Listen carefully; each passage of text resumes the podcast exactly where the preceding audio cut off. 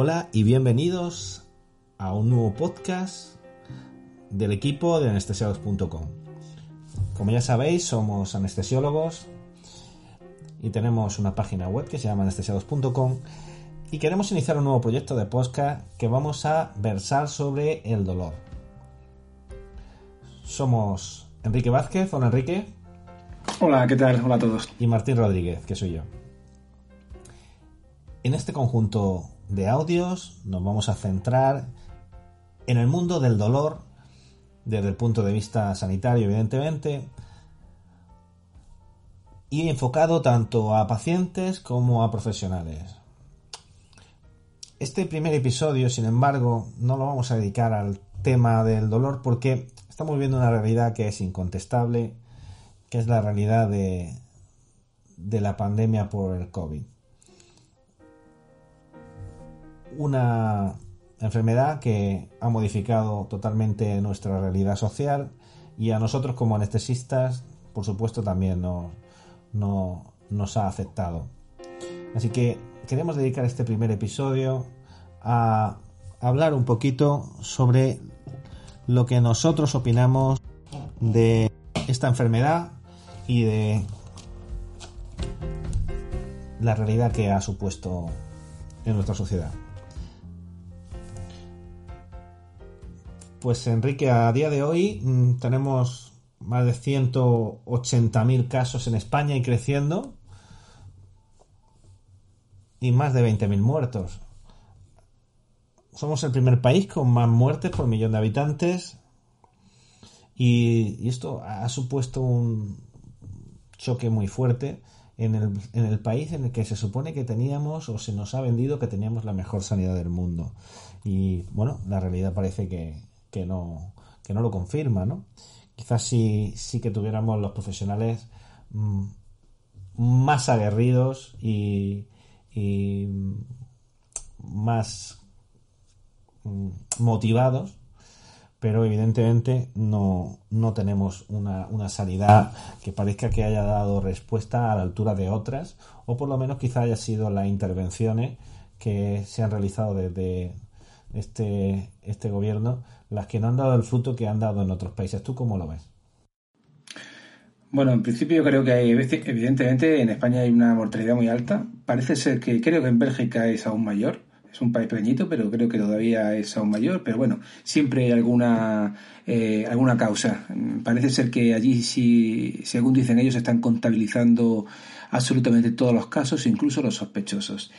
Pero yo creo que no es el tema de debate, independientemente de que de, la definición objetiva de número o de, la definición de caso de infectado por COVID-19 o de muerte por COVID-19, eh, lo que es una realidad que aquí hay una mortalidad alta y además el, el número de contagiados de, de profesionales sanitarios es, bueno, es un escándalo.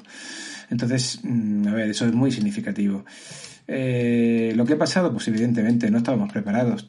Eh, pero bueno, la realidad nos está diciendo que prácticamente ningún país estaba preparado. Sí parece que en algún país asiático sí que tenían un poco la lección aprendida de otras pandemias que han, que han sufrido y parece que ser que, bueno, pues lo que estaba diciendo, estaban, estaban mejor preparados, la población estaba mucho más sensible y no ha sido pues tan necesario hacer un, un confinamiento, que creo que en, definitiva esto está demostrando que ha sido la pues quizá la, la opción menos mala eh, pues para, para, evitar el colapso del sistema sanitario español. Eh, lo que pasa que, bueno, creo que es una medida absolutamente inespecífica. Nos han encerrado a, toda la población y eso, pues, va a traer una serie de, efectos colaterales que todavía no estamos viviendo.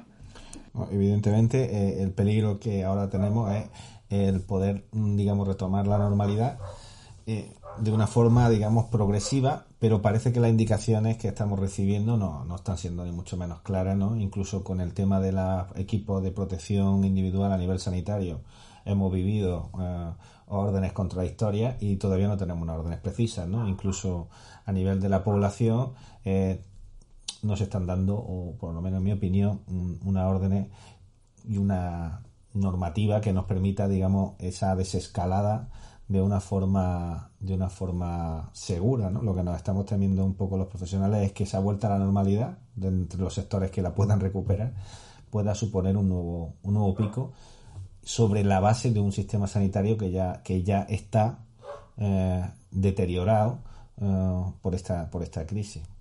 ¿Qué opina de, del tratamiento, por ejemplo, eh, del COVID? Que parece que hay una marabunta de, de, tratamientos posibles, se están probando nuevos fármacos continuamente, protocolos que parece que tienen cierta evidencia y que, y que y sin embargo son son contradictorios. Igual estamos probando antibióticos en, una, en, un, en un virus, que estamos probando inmunosupresores eh, que aumentan la, la carga viral.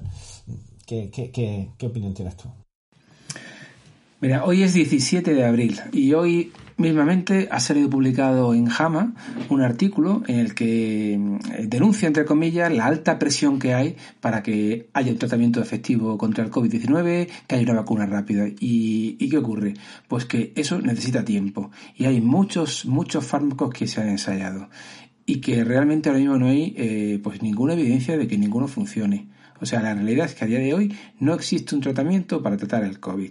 Existe un tratamiento para tratar la neumonía que produce, que es un signo de estrés respiratorio de adulto, que es una neumonitis vírica, de, la cual sí que hay, mm, vamos, muchísimo eh, ya recorrido, hay mucha experiencia en tratar al paciente crítico, pero no hay un, no hay un tratamiento específico etiológico contra, contra la infección del COVID-19. Hay que pasarlo. Ya sabemos que parece ser que mm, al menos la mitad eh, podría pasarlas de una manera sintomática, luego hay unos casos leves y luego hay una, mm, unos casos que son mínimos que debutan con un cuadro muy grave. El problema es que es tan sumamente contagioso que ese pequeño porcentaje de casos que son muy graves, pues en números absolutos constituyen un número muy importante de pacientes que pueden colapsar el sistema sanitario.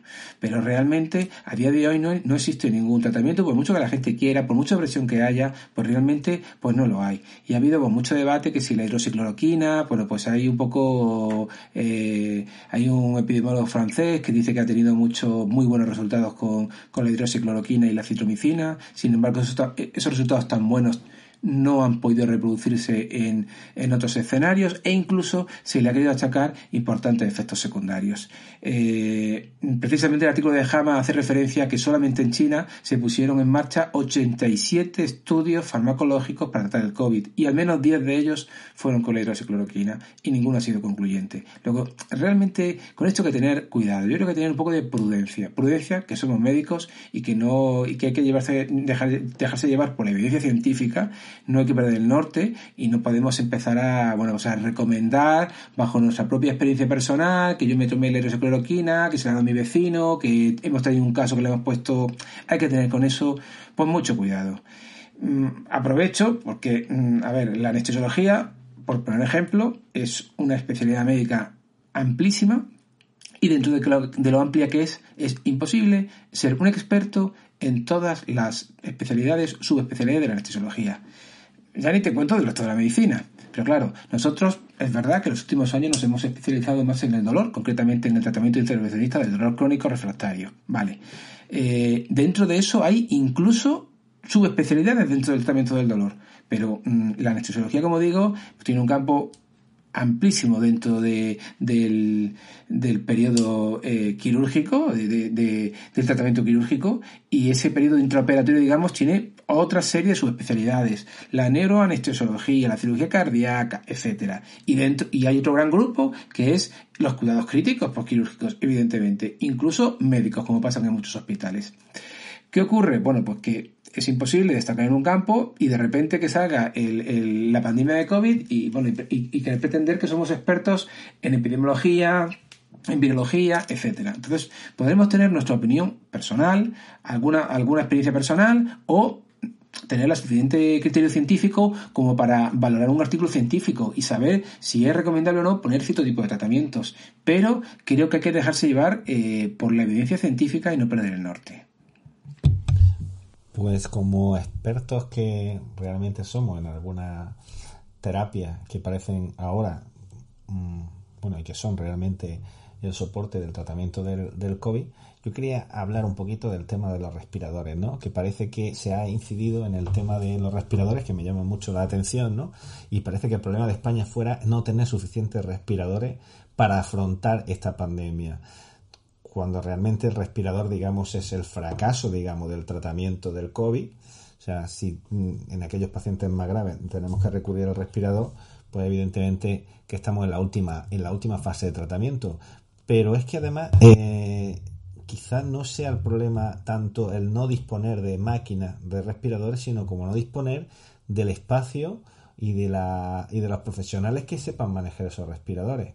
Y por otro lado, se está hablando de respiradores o ventiladores y, y se nos están presentando unos proyectos de ingeniería muy básicos que parecen un insulto para aquellos que en nuestro día a día tratamos con ese tipo de, aparataje. Y no te digo nada para los ingenieros y las empresas que llevan años trabajando con ese tipo de tecnología y evolucionando ese, ese tipo de, de, máquinas hasta unos niveles que de luego mm, eh, resultan hasta, hasta complicados en su manejo para que ahora cualquier ingeniero con una buena iniciativa pretenda con un aparato muy básico solventar ese problema, ¿no?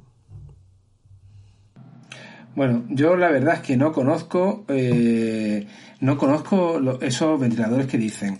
Eh, sé que probablemente en Andalucía hace poco la Junta de Andalucía ya ha ido eh, presentando un, un respirador que está patentado en, en Málaga y creo que ha pasado ya la... Andalucía Respira se llama, sí.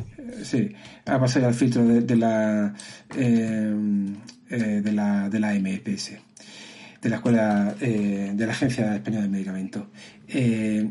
claro, el tema que tú dices, incluso hoy se ha también una noticia, ¿no? Que, que, Tesla ha donado una serie de ventiladores mm, y, parece ser que todos van a hospitales estadounidenses, excepto dos hospitales que están en España. Uno es el de y otro es un hospital en, en Burgos. Eh, ¿Cómo son esos ventiladores? Pues no lo sabemos, pero estoy de acuerdo contigo en que, a ver, mm, son ventiladores para para tratar insuficiencias respiratorias restrictivas, en principio restrictivas, porque van a ventilar pacientes que tienen una neumonitis vírica, una neumonía. Eh, supuestamente deberían de ser ventilados con un patrón de ventilación pulmonar eh, de protectiva. Eh, eso va a requerir unos, unos niveles de presión, mm, tanto pico como meseta como de PIB, y lógicamente eh, ya hemos eso ha ido avanzando, los parámetros de dinámica ventilatoria y eh, supuestamente habrá que hacer maniobras de, reclutamiento alveolar y de alguna manera hay que monitorizar todas esas curvas y monitorizar lo que estamos haciendo. No sé si eso está acompañado de una monitorización eh, de, la dinámica ventilatoria al uso. Suponemos que sí, pero es que si no nos estaríamos encontrando con, no sé, con una especie de ambú mm, robótico. No sé si, me explico. Entonces creo que, De hecho es así, ¿no? El modelo que presentaba, eh, por lo menos los vídeos que yo he visto, el modelo que presenta SEA, por ejemplo, una fábrica automovilística ahora reconvertida a, a este tipo de, de tareas, era básicamente eso, era un ambú presionado, que evidentemente Mm, no sirve para una, terapia intensiva en, este tipo de pacientes. Sin embargo, pues eh, eh, es, curioso que parece que eso resolviera el problema. Sin embargo, es cierto que se agradece la iniciativa y del hecho de que la gente eh, busque soluciones dentro de, la medida de sus posibilidades. Yo estoy personalmente muy agradecido a la gente que, que ha donado material eh, de protección o incluso ha fabricado piezas para ventilación o para, para máscaras que permitan tener un cierto soporte eh, respiratorio en este tipo de pacientes. Y creo que en, gran parte mm, los sanitarios a nivel individual incluso nos hemos, nos hemos salvado un poco o hemos salvado un poco la cara gracias a ese tipo de donaciones que han sido han sido importantes, porque al principio de la pandemia nos hemos visto muy, muy, muy desamparados. Y, luego está el tema, por ejemplo, de las famosas donaciones de, de Amancio Ortega y, y, que han sido, bueno, han sido muy controvertidas, porque bueno, este hombre como le critican tanto, pues sin embargo, vamos, mi opinión desde luego es que las donaciones siempre han existido en el ámbito de la medicina, y evidentemente han demostrado que son necesarias. en época de crisis como la que estamos viviendo, ¿no? ¿Tú qué piensas? Hombre, yo creo que estamos ante una situación absolutamente nueva, como es una pandemia de este, de este calibre, que eso es totalmente nuevo para nosotros, por eso no estamos preparados, y que además, a diferencia de, la epidemia de gripe española eh, en el del, principio del siglo XX, eh, la diferencia de todo esto es que hay un fenómeno irrefutable, que, que son las redes sociales. Están las redes sociales de por medio, las redes sociales han cambiado gobiernos, han cambiado sistemas sanitarios, han, han revolucionado nuestro, nuestro modo de relacionarnos. Y evidentemente están al día. Quiero decirte que, que cuando sale cualquier tratamiento para el tratamiento del COVID, eh, la vitamina D, la cloroquina, o estar respirando casi el vapor de agua, de agua hirviendo, vamos, es que sale enseguida la gente pregunta. Y esto es, en fin, estamos en la época de las fake news y eso pues hay que tener hay que tener mucho mucho cuidado. Respecto a y claro esto también se, eh, se ve cuando alguien quiere donar algo. Enseguida salen gente que detractores eh, gente que lo ve bien lo ve mal. A ver cuando aquí lo que pasa es algo parecido a lo que pasa con el conocimiento científico, que falta realmente un filtro de, para, para discernir dónde está la verdad y para tener el conocimiento de saber que desde hace muchísimos años hospitales tan buenos como el Clínic de Barcelona, que es uno de los mejores hospitales eh, nacionales, pues eh, se financia en gran parte por fundaciones. Eh, y ahí entra muchísimo dinero y tienen, bueno, son absolutamente pioneros en I+D. Entonces, eh, que Amancio Ortega quiera donar algo para la sanidad no es más que otra donación de, las, de las muchas que hay, igual que le llegan donaciones a muchísimos hospitales estadounidenses. Entonces, eso es una, una, eh, una eh, organización, una forma de, proceder que no es nueva, que ya se viene haciendo desde hace mucho tiempo y que yo considero que es muy positiva, por supuesto. Bienvenida sea. Bueno, pues yo no encuentro mucho más que añadir a esta conversación, que en principio no versa sobre el dolor, aunque sea el objetivo del podcast, pero la verdad es que tampoco queríamos quedarnos con la ganas de compartir cierta información, o por lo menos nuestro punto de vista, ¿no? que al fin y al cabo, pues, como anestesiólogo, quizás tenga algún tipo de, de relevancia. Y emplazaros al próximo podcast, que realmente al próximo audio vamos a dedicar, sí, al dolor y, que queremos que se convierta bueno en un poco un, un, poco una, un faro un faro de, de, luz en el tema del dolor porque el tema del dolor es muy muy muy controvertido muy espeso y hay una marabunta de, de, alternativas tratamientos y aquí sí que es verdad que, que, que, nos vamos a encontrar también a pesar de, que sea un tema ya eh, muy manido eh, multitud de terapias, multitud de tratamientos con, con poca evidencia, ¿no? ¿O cómo lo, cómo lo ves tú? Bueno, tenemos ocasión de, discutir todos esos temas en los próximos podcasts, como bien dices, pero sí, evidentemente estamos hablando de una eh, de una parte de la medicina totalmente emergente. El tema el tema del dolor es una parte pues muy muy muy reciente. Han salido técnicas muy eh, pues eso muy muy recientes eh, de mucha efectividad y que realmente es muy difícil también demostrar su, su efectividad. Faltan muchas faltan ensayos clínicos eh, aleatorizados para demostrar si tienen mayor o menor evidencia, aunque cada vez es mayor. Pero es un tema pues, que nos apasiona y es un tema bueno, pues, que vamos buscando el, el alivio del sufrimiento. Y es un tema que, bueno, tendremos ocasión de, de ir eh, discutiendo a lo largo de, los episodios de los podcasts de, de Doloridos. Pues muy bien, pues si te parece, nos despedimos aquí. Hasta el próximo podcast.